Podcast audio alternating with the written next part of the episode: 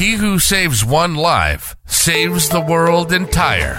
And the most important life to save is your own. After all, it's the place where you have the most power. So join shadow worker and trauma therapist Laura Giles each week on It's Not You, It's Me. We'll uncover what's in shadow and learn the things you need so you can heal yourself, grow yourself, know yourself, love yourself, be yourself, and share yourself. If you're sick and tired of being sick and tired, it's time to drop the self sabotage and limiting beliefs. A healthy, abundant, connected life is an option. Choose it. Subscribe, and let's start manifesting it.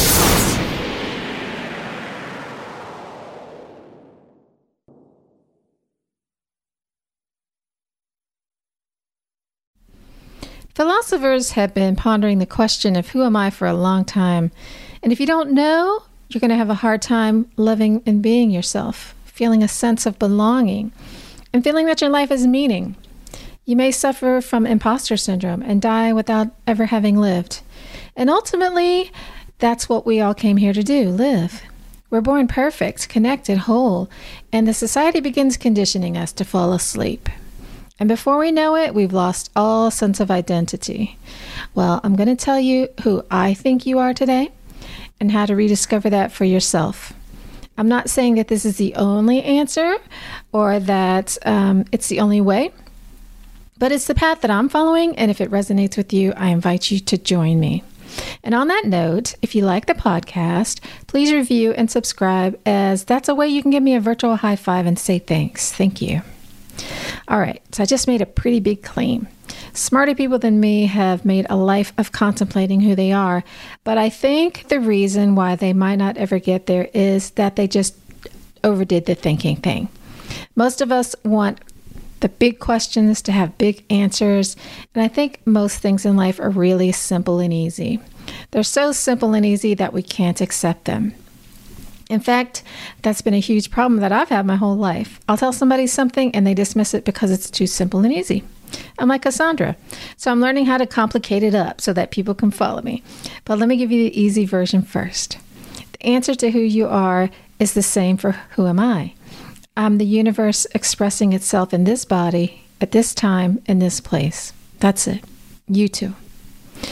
Now let's make that more complicated, all right? so here are just a couple examples. If you look at the calendar and the Earth's rotation around the sun, we have 12 months. We also have 12 major energy channels in the human body. We have 365 days in a year. And in the original Yellow Emperor style of Chinese medicine, there are 365 acupunctures in the body as well. So the body is a miniature of the universe. So basically, I am that. That is me. Whatever is inside is outside. The outside impacts the inside, and the inside impacts the outside. If you think about it that way, your life is incredibly important. You play a vital role in the creation of reality and impact the future in ways you may be very unaware of, right? So it's vitally important that you not fall asleep so you can live your wildly authentic, vibrant life. So let's get super simple again. If you want to know who you are, just let go of all the things that you are not. If you want to do that, you have to learn how to be super honest and, bl- and embrace radical integrity. You knew who you were the day that you were born. Thoreau expressed this beautifully when he said in Walden Pond, I have always been regretting that I was not as wise as the day I was born. Return to your childlike innocence before you are put under obligation to think, feel, and behave a certain way, before advertising taught you to want certain things and to look a certain way. You were perfect the day you were born, just like the many trees in my backyard. Mama tree doesn't say to baby tree, you have to grow up to look like this. Mama squirrel doesn't say to baby squirrel, puff up your tail, I don't want the other squirrels laughing at you. The only animals with self esteem issues are those who live with humans. So, what I'm saying is let go of the things you think you're supposed to be. This kind of stuff happens because humans live in societies and our parents want us to belong. So they teach us ways to conform. That's actually adaptive and helpful, but only to a point. When society is so judgmental that we lose face if we don't look a certain way or perform to a certain standard, you can get the high levels of shame, perfectionism, plastic surgery, youth obsession, and suicide that you see in some societies, like ours. That's no longer connecting and helpful. It's become pathological. So, things like being polite to your host and practicing reciprocity are pro social ways of conforming, but judgment and obligation are not. If you're looking for things to let go of, judgment and obligation are at my top. I didn't come in with that, and I don't want to carry that. Other things to let go of are roles. I can take on roles and put them down. These do not define me, and yet for some people, that's not true. I used to be a dancer, and in the dance community, lots of people were dancers. They were not people who danced. So if they got a bad review or didn't get a job, they were devastated. They took it personally. It was rejection of them as a person. So I'd be careful of how you define yourself. A squirrel isn't a nut hoarder, he's a squirrel. Another thing to let go of are things that happen to you. How many people do you know who say they're rape survivors or adult children of alcoholics? That's not who you are. That's what happened to you. I get it. Labels help us to communicate a lot of information in a tiny word or phrase, so they're convenient, but they're also limiting and usually diminishing because they cloak us in shame sometimes. If I survived sex trafficking or fleeing a war zone, that's not my identity. The things that happen around me or to me aren't me. This is a really important thing to understand because so much of learned helplessness happens in this way. Something horrible happens to us, we feel powerless, and then we learn that we have no power, so we stop trying. We stop having thoughts, feelings, desires, and goals because we feel that outside forces control us, so we have no agency. We have no identity. It's like the baby circus elephant. The trainer stakes it to the ground, it struggles, tries this way and that way to free itself, but it can't. So it does what any smart animal would do it stops trying.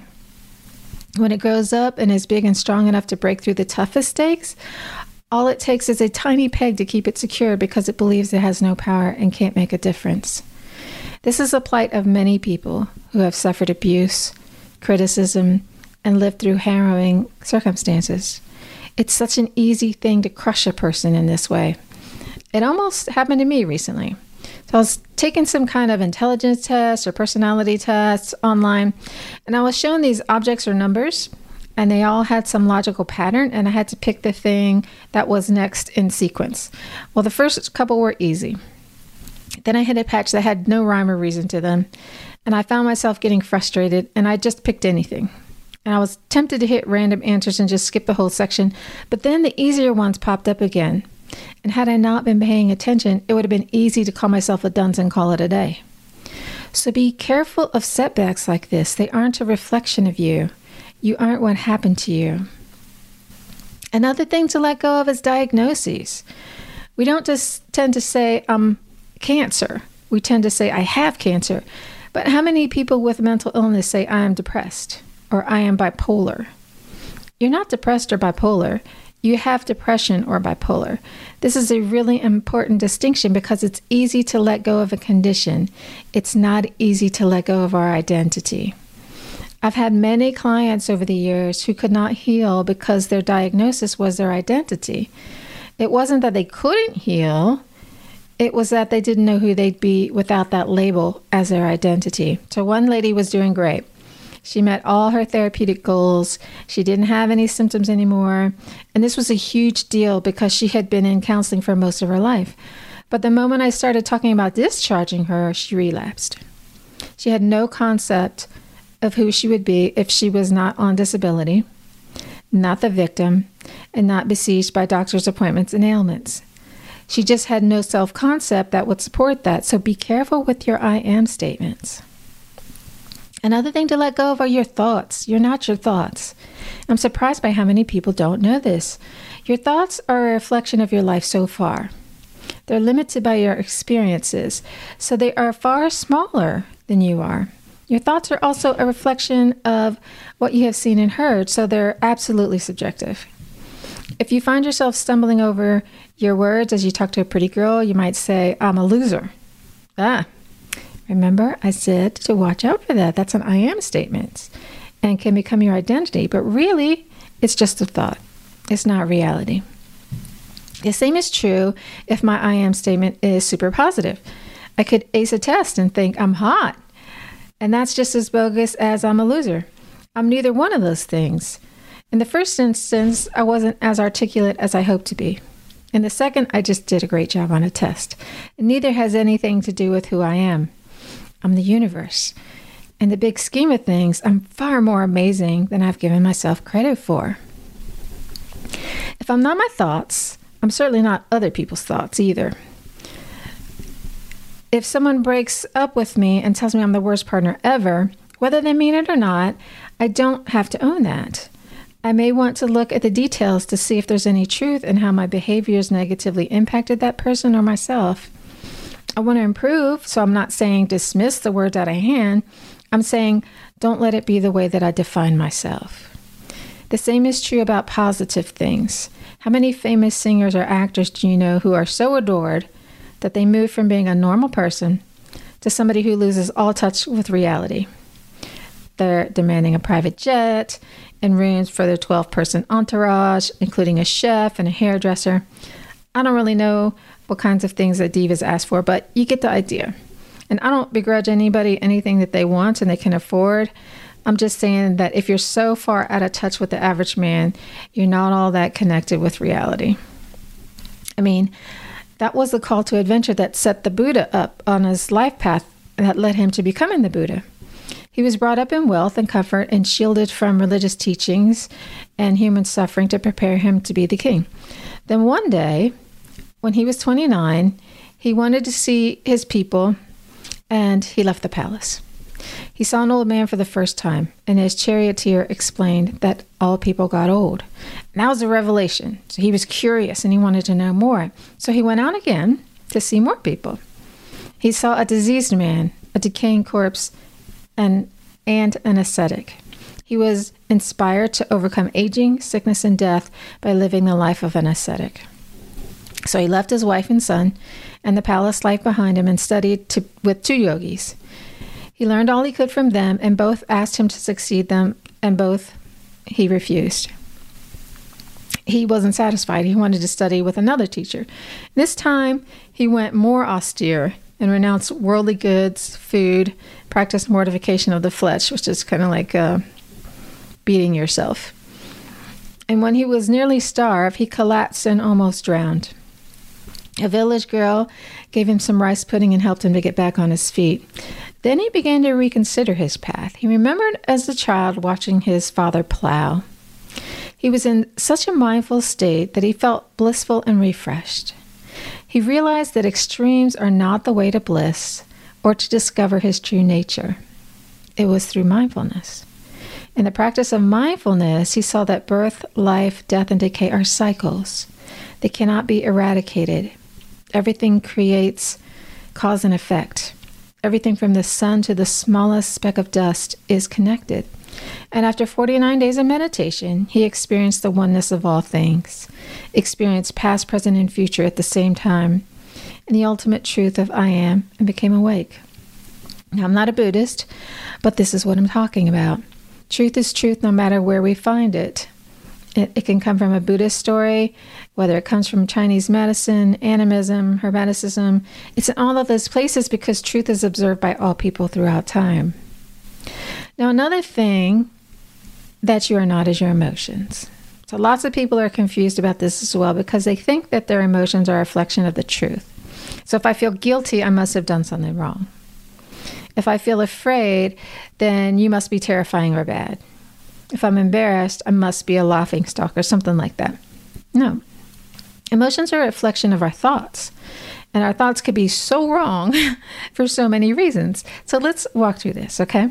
Let's say that I am out at the grocery store and my car doesn't start. If my next thought is I'm stranded, helpless, and I don't know what to do, my emotion is probably going to be something like panic, right? and maybe I'll have a breakdown. If my next thought is, oh, my brother will know what to do, I might feel some anxiety, but panic's a long way off. So lots of things would have to go wrong before I go there. If my car doesn't start and my next thought is, oh, geez, I knew my battery was going to go bad. I thought I had more time. Good thing I have jumper cables. Let's see if somebody will give me a jump.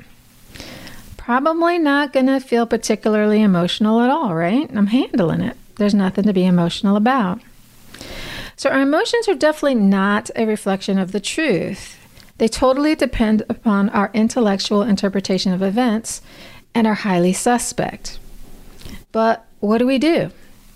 Lots of us have learned that feeling anything that isn't joyous, and sometimes that too, if we're too demonstrative, is not a good thing. So we learn to push it down, ignore it, deny it, and do whatever we have to do to not feel it.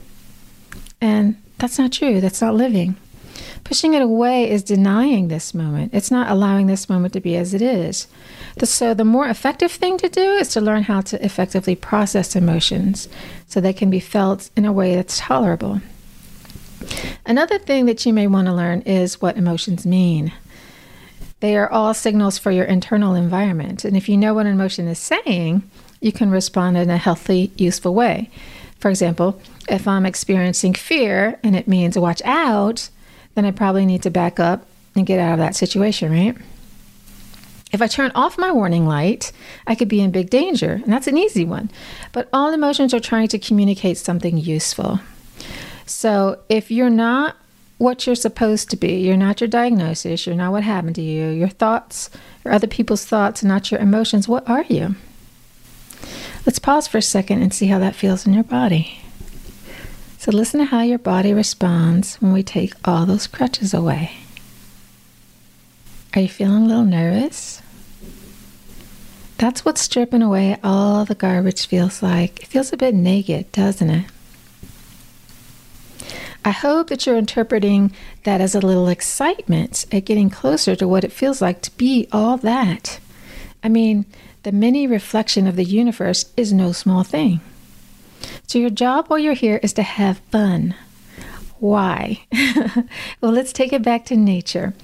In Chinese medicine, the heart is the energy of joy.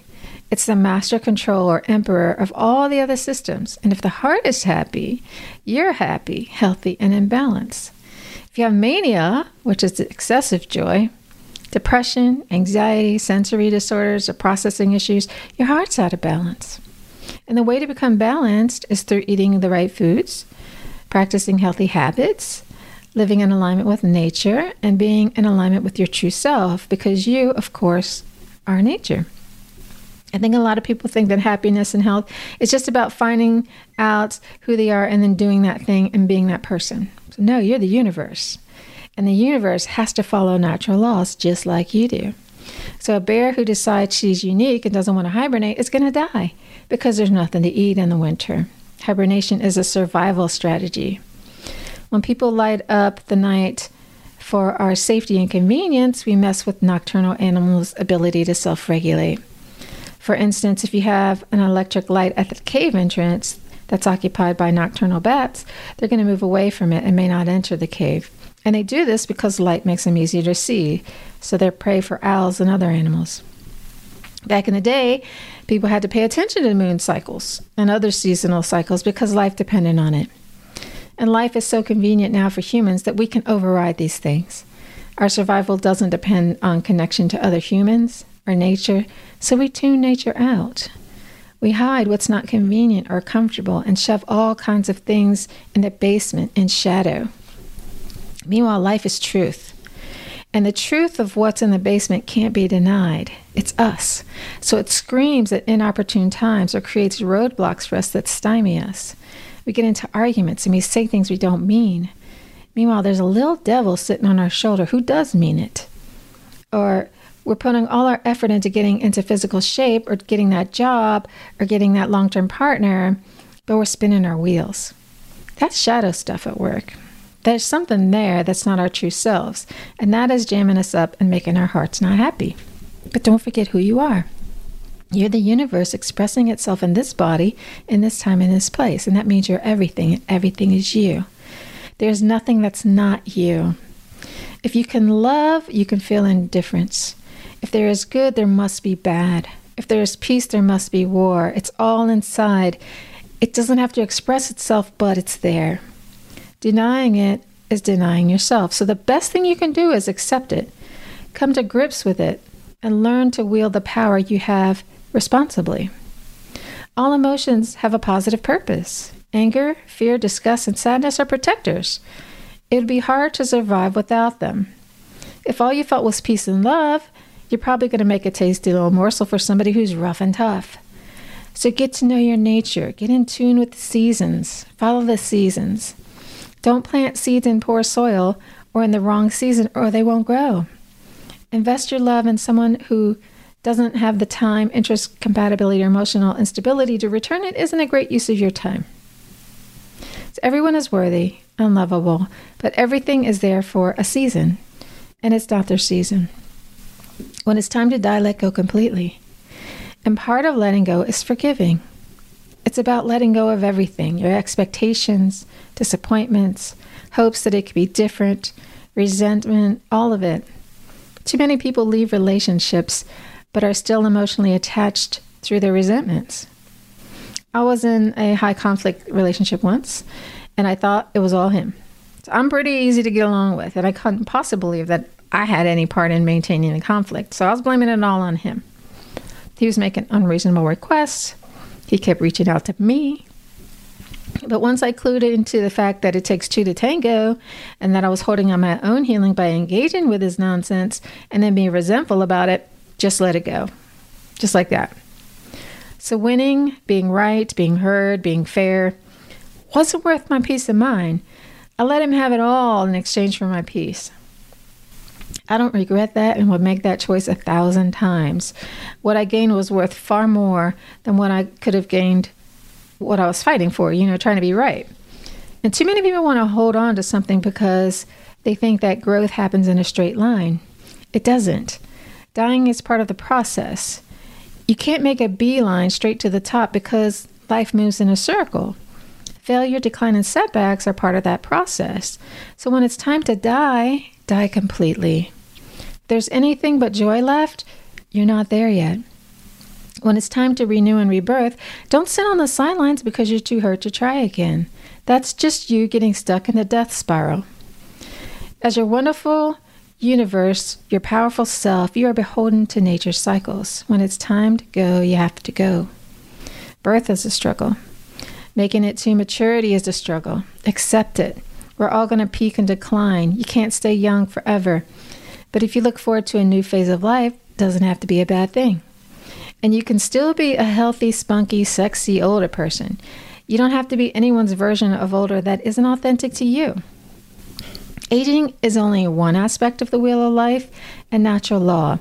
And if you're familiar with it, you'll always have a way to guide you no matter where you are. But there's something that you should be aware of that might hang you up. That is that our eyes focus outwards. So we can't see ourselves. We can only see reflections. So we look for visions of ourselves in tangible things like awards and money and whether someone likes us. If those reflections are joyous, we can feel good about who we are. We might think that we're kind of funny, kind, connected, but that might be an illusion. Have you ever felt at the top of your game only to feel super empty inside? I haven't had that experience exactly, but I was in a place once where I had all that I could ask for and more. Um, every day, all around, was beauty. And every day was sunny, bright, perfect temperature. My surroundings were comfortable and lovely. I had everything I needed, and it was awesome at first. And then I started to get bored, and I wanted it to be different. I didn't want anything bad to happen, but I wanted to feel challenged. I wanted to feel like I had something to do that mattered and to feel like I had a purpose. And that's why we have these cycles. They keep us entertained and fighting fit. There are only so many bonbons one can eat without becoming sick, and only so many times you can ride a roller coaster without becoming bored. The world is a lovely and ugly place. It's light and dark. And to be whole is to engage with all of it. And if you don't choose your own adventure, one will find you. So let's look at this wheel of life. Let it inform your footsteps.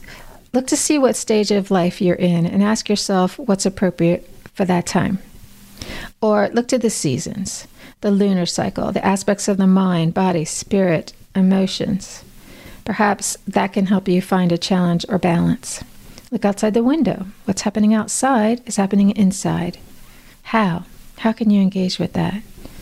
You are all that the night sky, the ocean, the acorns that have fallen to the ground, and the wind that you can't see. How do you express that? If you're feeling trapped in a job or relationship or feeling that you're not enough, you're not thinking big enough. You're thinking within the limitations of your human existence. Now, humans stand between heaven and earth, so we're both. And the demands of our physical existence are real. But don't forget your amazing divinity, your power as a co creator of reality. Does it sound like living up to that is a daunting task? Don't worry.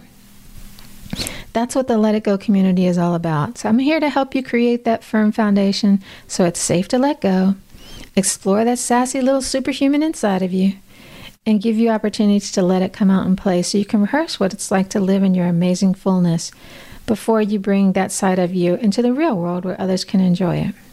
So you're here to have an adventure. If you're your most intoxicating self and I'm my, my most radiant self, imagine how we can light up the world. Since we're all going to leave a legacy of some sort, wouldn't you prefer that it be something more than intergenerational garbage? Yeah, me too. so join me in the Let It Go Now community and let's play our way to greatness and make our hearts happy. We're at letitgonow.org, and I hope to see you over there. Oh, and if you just want a sneak peek at that whole Let It Go thing can be like, I offer a free monthly meetup where you can check it, check it out. So sometimes I work with a couple of people, sometimes I help a whole group, but it's much easier to explain what Let It Go is like um, by experiencing it than using words. So my techniques are body based and emotion based, so they don't really translate well into words. It's more of a feeling kind of thing. Because symbol and metaphor are the language of spirit and energy. So it's easier to just experience it. And if you sign up for my newsletter, you'll get notified about all the events, or just go to my website at lauragiles.org, click the events tab to see what's coming. One more thing about the whole eyes looking outward thing and who you are. I only exist because you see me, and you only exist because I see you. It's that yin yang thing again. We see this idea expressed in the Zulu language, of the concept of Ubuntu. Instead of saying something like hello or good morning when they greet you, they say, I'm here to be seen. And the other person replies, I see you. Then the one who said, I see you, says, I'm here to be seen. And the other replies, I see you. So we cannot and do not exist without each other. We have no identity without each other. You're not you without me, and I'm not me without you. I'm here to be seen as a way of throwing off the mask declaring that you're going to show up in this moment and be real and true.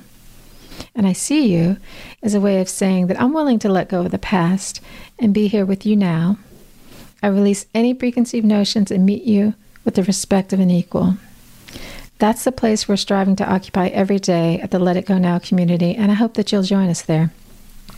Thanks for being with me today. I'll see you next week. Ciao. Thanks for listening. If you enjoyed this episode and you'd like to help the podcast thrive, please share it with others. Post about it on social media or leave a rating and review. To catch all the latest from Laura Giles, you can follow her on all her socials at Laura Giles 804. See you next time.